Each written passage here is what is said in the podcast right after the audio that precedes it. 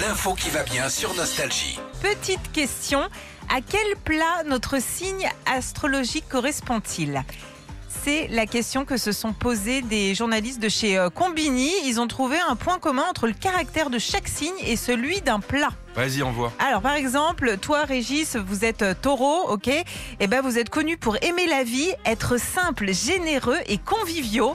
Et vous avez les mêmes caractéristiques qu'une raclette. Ah bah c'est pas mal, hein. Bah C'est ouais, bien. mais c'est un peu vous, je trouve que ça vous résume bien Ouais, les gars. Plus le fromage. quoi. Ouais, c'est bien. Les Gémeaux, eux, bah, ce sont euh, des endives au jambon. Euh, pourquoi Salut, salut, Gémeaux, bah t'es une endive, c'est mais une endive Parce qu'à première vue, bah, ils sont l'air sympas, mais au final, ils laissent un goût amer dans la bouche. Waouh, c'est méchant. Ouais, mon mari est gémeaux, je l'embrasse. Et puis un petit dernier, tiens, les balances, eux ont un point commun avec euh, les crêpes, ils n'aiment pas la solitude, donc ils ont besoin bah, de tout ce qui est accompagnement, de confiture, de sucre, de Nutella C'est pour mignon. s'épanouir. Toi, t'es quel signe, toi Alors moi je suis scorpion et j'ai regardé apparemment le plat qui me correspond le plus c'est une tarte tatin.